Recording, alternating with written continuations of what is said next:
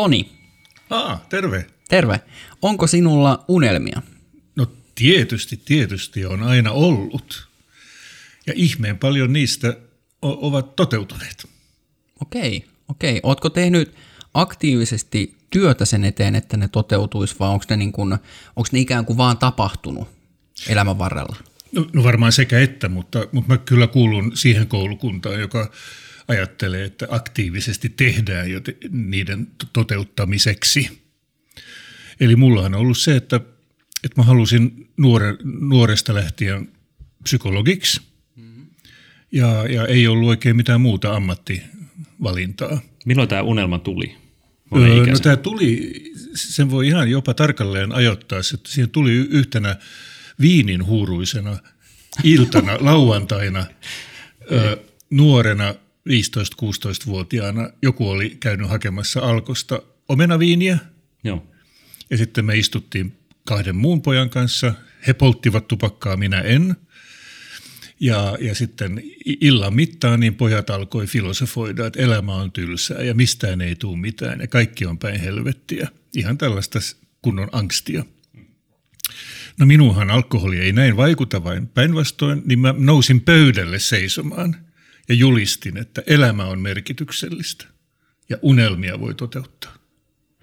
Olitko siinä vaiheessa jo tutustunut tämmöiseen niin kuin psykologiseen kirjallisuuteen vai, vai mistä sulla niin kuin, No, no hyvin heräsi? vähän, sanotaan, mä olin ehkä lukenut ekat kirjastosta löytäni jotkut ekat motivaatiopsykologian kirjat tai näin. Ja, ne- ja se oli niin kuin heti iskenyt, että tämä on niin kuin se mun juttu. Ja sitten oli lukiossa tosi hyvä psykan opettajatar sitten. Eli se, oli heti niin kuin mielessä, se oli se suunta. Ja sitten armeijan ja yhden työvuoden jälkeen niin lähdin sitten niin kuin pääsykokeisiin. Ja silloin oli vielä tällainen kaksivaiheinen pääsykoe, että ensin pääsi lukemaan kumua, ja sitten jos ei päässyt laudatturiin, piti hakea vielä kerran, sitten mä hain vielä kerran ja pääsin laudatturiin. Ja sillä tiellä, siis tämä on se kummallisuus, että, että, Aivan. että mä oon aina sanonut, että mulle tämä, tämä niin kuin unelmien elämän suunta on aina ollut super selkeä, ja jostain kumman syystä mä oon niin kuin täysin pystynyt elämään siinä. Ja siitä on nyt sitten niin kuin valmistumisesta alkaa olla yli 30 vuotta, kohta 40 vuotta, mutta siitä ensimmäisestä unelmaherätteestä on nyt sitten, jos nopeasti laskee, niin vä- vähän yli 40 vuotta jo. Tuosta, tuosta kuulee aika useasti, että kun ihmisiltä kysyy, sanotaan kolme neljäkymppisiltä kysyy sitä, että, että mistä niin kun, oletko sä unelma-ammatissasi tai haaveammatissa, niin hirveän, hirveän moni saattaa vastata, että no ei mulla oikein ole oikein mm. sellaista unelma-ammattia ja, ja mä oon vähän kokeillut kaikenlaista, mm-hmm. niin toi on aika, toi on ehkä jopa poikkeuksellista, että löytää niin nuorena sen semmoisen oman oman intohimon ja omat, omat niin kuin ammatilliset unelmat. Se tuntuu, että 15 veena haluaa vaan ajaa mopolla. Se on se niinku suurin, suurin unelma. Mutta kato, ei humanisti. Niin tämä- tällainen synnynnäinen humanisti ei, ei paljon mopolla ajele, vaan Totta. lukee kirjoja ja miettii syntyjä, syviä ja, ja, ja, ja kaikkea tällaista. Et, et mä olin niin kuin kiinnostunut siitä sisäisestä puolesta, ihmisen sisäisyydestä. Merkkasin jo nuorena niin kuin päiväkirjaan, että tänään on tällainen fiilis ja nyt tuli ajatus oikealta ja sitten se meni vasemmalta pois. Ja vähän niin kuin, vähän niin kuin psykojuttuja. Toi on mielenkiintoista, että toi tulee noin, jos peilaa niin kuin oman kokemuksen kautta, niin mu- mulle tämmöinen, ehkä sitä on ollut humanisti aina, mutta mä en ole jotenkin osannut sitä niin kuin eritellä kuin vasta niin kuin vanhemmalla iällä. Mä oon ymmärtänyt noita samoja juttuja, Joo. että on herkkä tulkitsemaan omia ja muiden, muiden niin kuin fiiliksiä ja, ja, ja tota, että sitä on kasvanut ikään kuin humanistiksi tietyllä Niin, totta, tapaa. Totta, joo, sillä äh, ehkä moderni yhteiskunta ei sillä tavalla tue humanisteja.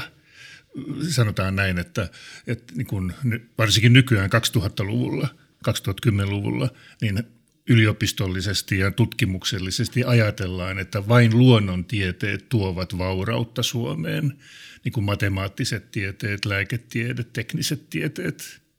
Ja, ja niin kuin tiedetään tällä hetkellä kun yliopisto- ja tutkimusmäärärahat vähenevät, mm. niin vähennetään niin kuin ensin kulttuuritieteistä Totta ja kai. humanistisista tieteistä ja näin.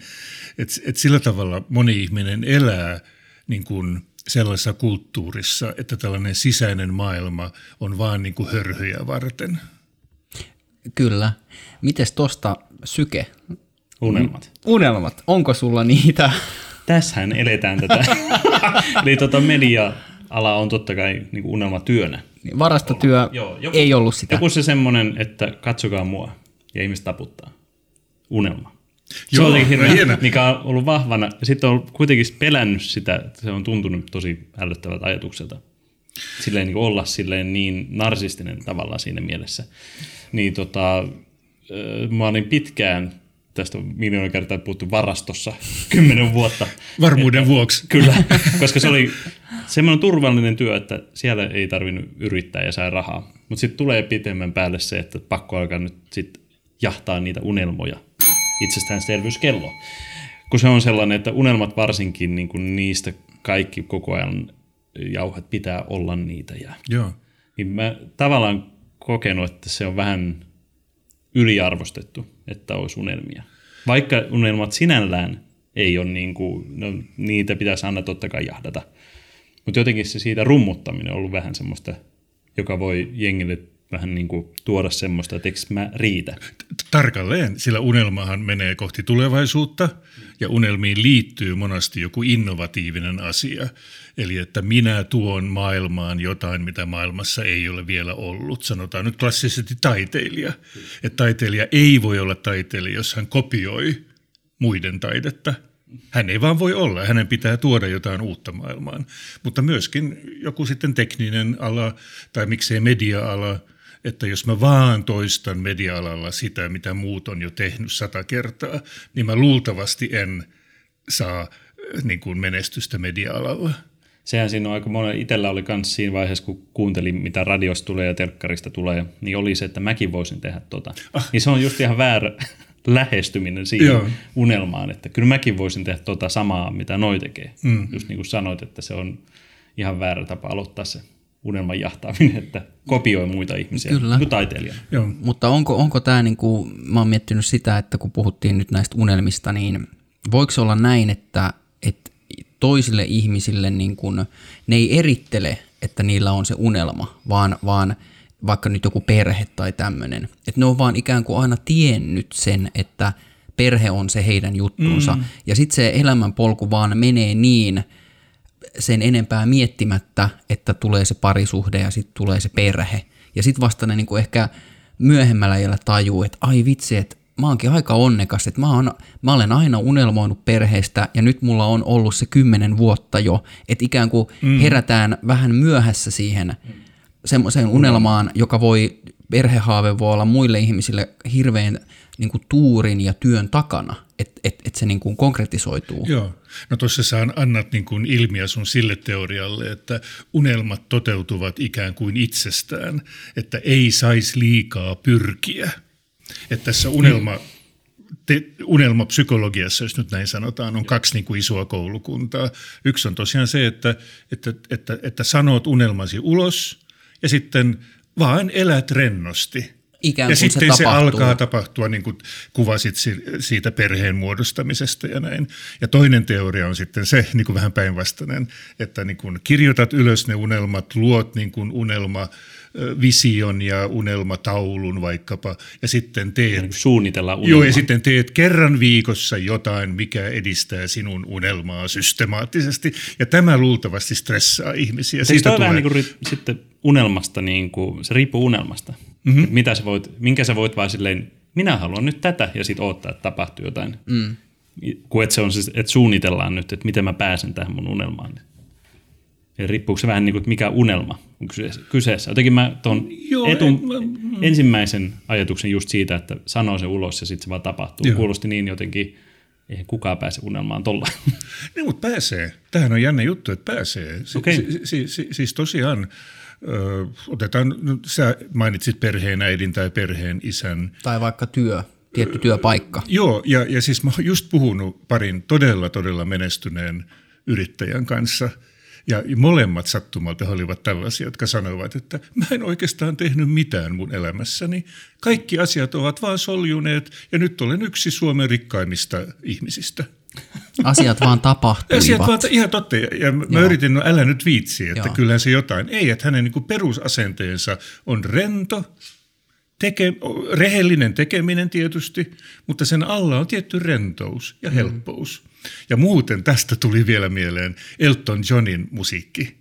Jotenkin tuttu, mm. eikö niin? On, Elton on, John, joo. siis kymmeniä kymmeniä hittejä. Kyllä. Niin, niin hänen sanottajansa on Berni Tauppin. Eli Elton John ei, ei, ei sanota itse, vaan hän tekee ne melodiat, sitten Berni Tauppin laittaa mm. niihin kaikki kauniit sanat, jotka sitten on, on niissä biiseissä. Niin Berni Tauppin on sanonut, että, että hän ei tee minkäänlaista työtä. Hän Jaha. vaan on. Ja sitten se, se, ne sanat tulee hänelle yhtenä päivänä, hän kirjoittaa ne ylös ja sitten hän taas menee puutarhaan tekemään töitä tai näin. Ja hän on yksi maailman menestyksekkäimmistä lyyrikoista, jos näin sanoo.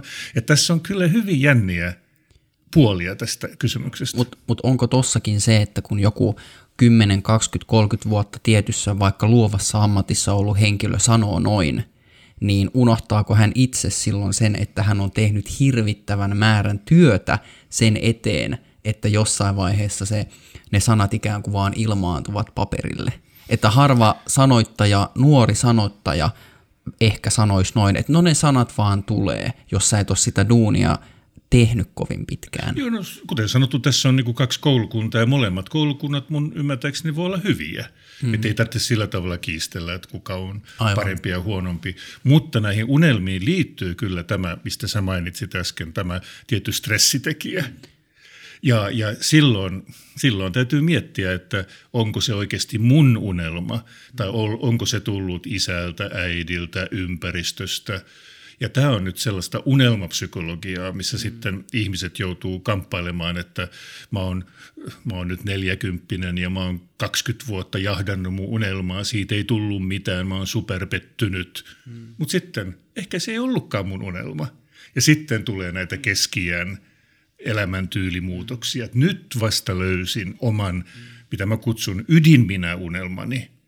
Ja, ja ne muut unelmat oli tällaisia ajatuskulkuja, tunne, tunnevyöryjä, jotka kuitenkin oli tullut ulkoapäin. Mm. Eli ne oli niin sanottua opittua minää, ei ydinminää.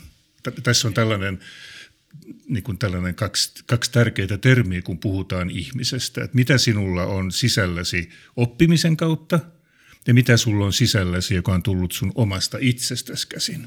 Tuo on hyvä, hyvä pointti. Ja sitten se, että – että niiden omien unelmien varmastikin esteenä monella on just tämä pelko, pelko siitä epäonnistumisesta tai pelko, ne voi olla pieniä asioita. Sä oot unelmoinut vaikka vuosikausia, että sä haluaisit osata laulaa, mutta sä et ole uskaltanut ottaa osaa esimerkiksi johonkin kuoroon tai tällaiseen, tai sä haluaisit aloittaa jonkun liikuntaharrastuksen, mutta kun en, en mä uskalla mennä sinne koripalloon, kun mä en ole ehkä Just. niin hyvä, ja, ja, ja ne muut on kauhean hyviä. Että se semmoinen että ne ihmiset, jotka jotenkin niin kuin ajattelee sen, sen unelman tota kautta, niin myös ehkä jättää asioita tekemättä enemmän kuin sellaiset ihmiset, jotka vaan niin kuin jättää sen ajattelun vähän vähemmälle, menee vaan ja kokee, että asiat ikään kuin tapahtuivat. Joo, okei. Okay. Mulla vähän niin kuin unelma oma tulee pelkästä stressistä ja masennuksesta kumpua. Sieltä tulee se tekeminen. Et se on pakko mennä sinne pohjalle, että sä voit niinku edes lähteä tuommoiseen. Jotenkin itselle täysin vierastoa, että no mä nyt vaan lähdin tekemään sitä. Koska okay. se on pakko mennä jotenkin, mm. että, että mä en pysty siihen ja nyt mä saan panikkikohtauksen kotona ja kaikkea. Eli tunne on niin kuin energisoiva sulle Kyllä. tässä niin, tota, mielessä. Mikä sitten on tuntunut nyt typerät, kun on alkanut tekemään jotain askeleita siihen, mitä haluaa olla joskus, niin miksei aloittanut tätä kymmenen vuotta aikaisemmin tai mitään sellaista, mutta oli vaan niin peloissaan kymmenen vuotta toteuttaa unelmaa. Joo. Mutta mut tässähän on tällainen hyvin jännä yhteys tunteiden ja tavoitteiden kanssa. Mä en tiedä, olette miettineet sitä, mutta että hyvin monet tunteet syntyvät suhteessa tavoitteisiini. Eli toisin sanottuna, että jos mulla on hyvin voimakkaita unelmia, jotka ovat siis tavoitteita – niin niihin kuuluu myöskin tietyllä tavalla hyvin suuria pelkoja ja epä, epäonnistumisen vaaraa ja kaikkea tällaista. Eli, eli suureen tai minulle henkilökohtaisesti tärkeäseen unelmaan on sisään kirjoitettu sen niin kuin epäonnistumisen tunnen, tunteen mahdollisuus saa tästä kiinni. Ja, ja nyt, jos otetaan esimerkiksi joku... Tulee niin kuin pakettina. Se ne tulee pakettina. Tätä ihmiset ehkä ei muista tai ei ole tajunnut. Ne ajattelee tunteet, esimerkiksi ahdistus syntyy niin kuin tyhjästä, että eräänä päivänä olin ahdistunut. Mm. mutta, mutta, se, alku. jo, jo, mutta se ei vaan ole näin, sillä se ahdistus on suhteessa, mitä olet toivonut viime aikoina. Mm. Ja sitten se toive ei ole jostain syystä toteutunut, niin siitä syntyy pelko ja ahdistus. Eli se ahdistus ei tipu yleensä ilman sen taustalla olevaa tavoitteellisuutta. Mun mielestä, ja, ja nyt, nyt tosta tuli heti mieleen esimerkiksi ikäkriisi. Eli, eli kun puhutaan ikäkriisistä, niin mun kokemuksen mukaan sehän ei liity millään lailla sinällään ikään, vaan se liittyy siihen sun tuntemukseen, että onko ne mun toivomat asiat tapahtunut mun Just, elämässä, jo. esimerkiksi se työpaikka, oma asunto, perhe, avioliitto, jos mikään niistä ei ole tapahtunut, joita sä olet toivonut tapahtuvan tiettyyn ikään mennessä, siitähän seuraa kriisi. Olit se sitten no, 30, 40 tai 50. Joo, eli se tunnemaailma, mitä me, minkä me koemme sisällämme, mikä niin kuin rekisteröimme sisällämme, että tänään on nyt iloinen fiilis, ahdistunut fiilis, pelokas fiilis, niin, niin se ei välttämättä tule siis ulkoisista tekijöistä, vaikka näin ihmiset luulee, että tänään sataa, joten olen huonolla tuulella. Eihän se huono fiilis tule siitä sateesta, vaan siitä, että minä olin toivonut, että tänään olisi ollut aurinkoista. Mm-hmm. Ja jollekin ihmiselle, joka olisi toivonut, että on sateinen päivä, niin hänelle se sadepäivä tuottaa kivan fiiliksen. Aivan. Eli se, eli se fiilis, minkä me rekisteröimme subjektiivisesti, tulee sekä niin kuin kahdelta suunnalta. Ulkoinen tapahtuma, jonka me niin kuin näemme ja kuulemme, ja sitten se heijastuu sisäiseen tavoitekenttään, joka ehkä meillä on jäänyt huomaamatta, sillä se on niin sisäinen ja näkymätön. Mutta niin kuin taitava psykologi näkee, että tuossa tulee ihminen vastaanotolle, okei hän elää näin vaikeissa elämänolosuhteissa, mutta myöskin mitä hän unelmia hänellä on, joko tietoisia tai tiedostamattomia, ne vaikuttaa myöskin siihen hänen tunnetilansa. Mutta eikö tota, esimerkiksi logoterapia perustu hyvin konkreettisiin niin kuin tämmöisiin elämänhallintakeinoihin, että siellä haetaan niin kuin, ei enempää eikä vähempää, mutta elämälle tarkoitusta. Eli, eli, eli niin kuin siellä, siellä konkreettisesti kysellään ja selvitellään, että mitkä niin kuin nämä sun elämän arvot ja tavoitteet on, ja sitten ikään kuin ohjataan konkreettisesti etenemään niitä kohden. Niin nimenomaan logoterapia on hieno. Viktor Franklin a- alun perin luoma sellainen terapeuttinen viitekehys. Okay. Ja siellä nimenomaan ymmärretään tämä, että ihmisen psyyke muodostuu kahdesta eri suunnasta.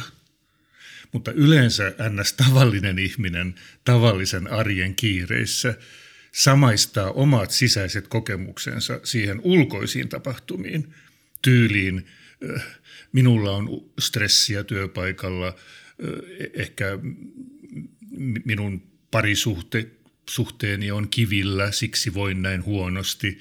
He eivät huomaa, että, että se tunne tulee myöskin tästä unelmasta tai tavoitteesta, joka lymyää siellä ikään kuin taustalla. Ja siksi nämä unelmat on tosi tärkeä niin kuin tiedostaa jossain vaiheessa elämässä, että, että oletko tosiaan, elätkö sun elämääsi, pusketko eteenpäin ja ne unelmat siellä toimii taustalla – niin mitä ne, A, mitä ne unelmat ylipäätänsä on, Oletko yhtään tiedostanut ne? Ja sitten B, onko ne sun tai jonkun muun, jonka sä oot omaksunut?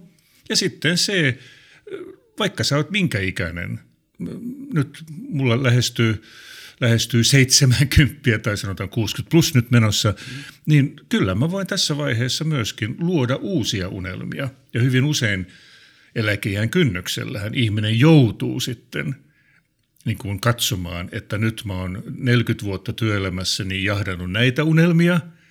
Okei, saldo on nyt sit mikä on, hmm. mutta nyt ehkä mun täytyy luoda uudelleen. Ja tämä voi olla joillekin ihmiselle sikavaikeeta, että he niin kuin alkaa analysoimaan itseään ja analysoimaan niitä mielikuvia ja unelmakuvia, mutta se on, niin kuin, se on tehtävissä. No koska sitten, äh, missä vaiheessa niistä unelmista tai unelmasta pitäisi luopua?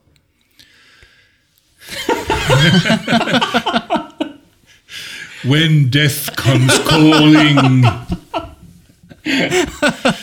Mä tarkoitin sitä, että, että kun sä hakkaat, sä hakkaat päätä seinään. Anna viikkoja. Joo.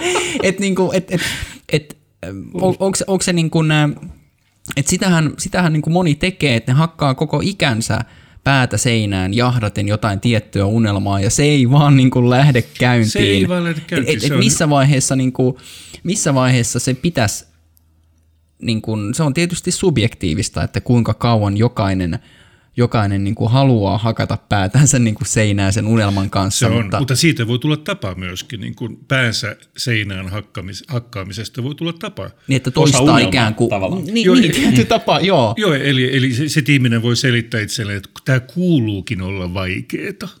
Niin. Ja niin se ei tunnu unelmalta, jos se tulee helposti. Joo, se on, joo, joo, joo aivan. Se on totta. Ja että niin kuin kärsivälle ihmiselle tuodaan sitten kirkkaampi kruunu. Sanoisin, että tämä on tosi semmoinen suomalainen juttu varsinkin. Siis että hyvin... me halutaan niin kuin kärsimystä nähdä, että me uskotaan jonkun unelmaan, että se on toteutunut. Joo, joo ja, se on ja, ja siihen voi suhtautua kysyvästi, sanotaan. Taas on vaikea antaa lopullisia vastauksia, mutta, mutta mutta siihen sun kysymykseen, koska se unelman jahtaaminen on sitten niin kuin mennyt yli, mm. niin mun mielestä tämä tällainen käsitys on, että silloin kun se vie sinulta enemmän voimia kuin antaa voimia, joka on vähän epämääräinen ilmaisu, mutta kyllä jokainen ihminen huomaa, että nyt, nyt mä oon, mitä enemmän mä teen tätä, sitä väsyneempi, nuutuneempi, huonompi oloinen minä olen. Ja tämä on jatkunut jo pitkään. Ja kaveritkin ovat jo sanoneet, että Toni hei, hellitä vähän. Ymmärrättekö se silloin? Mm. Kyllä, kyllä. Et se ei enää, objektiivisesti katsottuna se unelmien perässä juoksiminen ei enää anna voimia. Mm. Mun mielestä tuo on, tuo on aika hyvä. Tunnistan itsekin ton, että Joo. puskee jotain asiaa ja sitten just tämä taustalla on, että – ei ole kuunnellut aidosti sitä, että haluanko minä tehdä tämän, vai, vai niin kuin, tuleeko se haave ja unelma jostain tuolta niin kuin sosiaalisesta piiristä, että mä haluan näyttää tietyltä siinä sosiaalisessa piirissäni. Ja sitten kun mä oon tarpeeksi kauan tehnyt sitä, niin sitten mä oon alkanut huomaamaan, että ei hitto, että mä en itse aidosti halua tehdä tätä. Näin ja sitten mä, sit mä oon osannut niin kuin lopettaa sen. Näin se on tarkalleen. tarkalleen. Sanotaan tähän loppuun semmoinen, että mitkä teillä on nyt ne seuraavat unelmat, mitä te nyt lähdette hoitamaan? No mulla on, mulla on kyllä tosi jännä vedenjakajavaihe menossa. Mun täytyy ihan avoimesti myöntää, että, että, että on, on nyt saanut sit toteuttaa tätä psykologina olemisen unelmaa hyvin monipuolisella tavalla. Siis aina ollut itsenäinen yrittäjä ja saanut luoda omat oman työpaikkani ja on kirjoittanut yli 20 kirjaa ja, ja seikkailu ympäri maailmaa erilaisissa psykologisissa niin kuin piireissä sanotaan ja asunut ja ollut jännien ihmisten kanssa. Että kyllä mulla on tällä hetkellä just se, että, että miten tästä eteenpäin, että on tietyllä tavalla saavuttanut jo super paljon ja on tosi tosi tyytyväinen. Ja, ja, ja sitten – sitten, sitten siitä tulee sellainen tietty suvantovaihe, että, että no entäs sitten. Ja tämä kuuluu myöskin näihin unelmiin hommiin, että, unelmahommiin, että sitten jos sitten sattumalta toteutuu ja on tosi iloinen ja tyytyväinen, niin sitten voi olla, että tulee sellainen tietty suvantovaihe ja, ja silloin voi olla niin kuin unelmaton myöskin jonkun aikaa. Ja mä oon vähän siinä vaiheessa nyt, että, että, että, että ja se liittyy jännällä tavalla tähän elämänkaareen, että, mm. että 63 on tällainen perinteinen niin kuin eläkeikä. Sehän nyt tietysti vähän vaihtelee ammattikunnittain ja näin, mutta se on tietynlainen niin kuin luopuminen tästä yhteiskunnallisesta elämästä ja sitten jonkinlainen ehkä niin kuin vetäytyminen tai tehdä asiat uudella tavalla. Ei ole unelma kuolemasta kuitenkaan. Ei ole unelma sillä tavalla kuolemasta, mutta tietysti kuolema käy paljon mielessä. Ja, ja, Ja mä luulen, että se on eri esimerkiksi teillä. Että, Mulla että, on vaan kuoleman pelko, mutta Joo, joo, no, se on, se on yleinen, Niin, yleinen kuoleman pelko. Joten joo, suvantovaiheessa tällä hetkellä, että, että voitte kysyä vuoden päästä. Katsotaan, Palataan. Otetaan miten, uusiksi kaveri- vuoden päästä. miten, miten kaverille käy. Ja nyt Hena. Aha, no niin, tämä on, tää onkin haastava. Tota, Tuosta Kerro äskeisestä, äskeisestä jäi vielä, vielä niin kuin lyhyesti sanon vaan sen, että et unelmien tiellä tänä päivänä voi olla sit ihan niin kuin puhtaat realiteetitkin.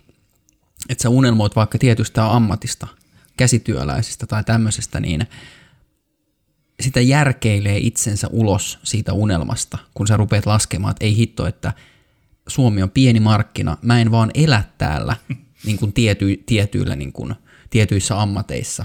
Että sä jotenkin, niin kuin, mulla, mulla ne unelmat on jotenkin myös jär, niin kuin järkiperäistynyt. Mutta ehkä mulla tällä hetkellä on se semmoinen, että et, et entistä enemmän niin kuin osaisi kuunnella itseään ja arvostaa sitä omaa fiilistä, että kun lähtee jotain tekemään, niin kuunnella, kehittää sitä ja kuunnella ja, ja, ja kunnioittaa sitä omaa, omaa niin kuin tunnetta. Hmm. Mites Syke? Mä haluan vaan feimiä ja, tota, ja isältä semmoisen, että hyvin sä vedät. Hyvä poika. Hyvä poika. No niin. No niin. Kiitos.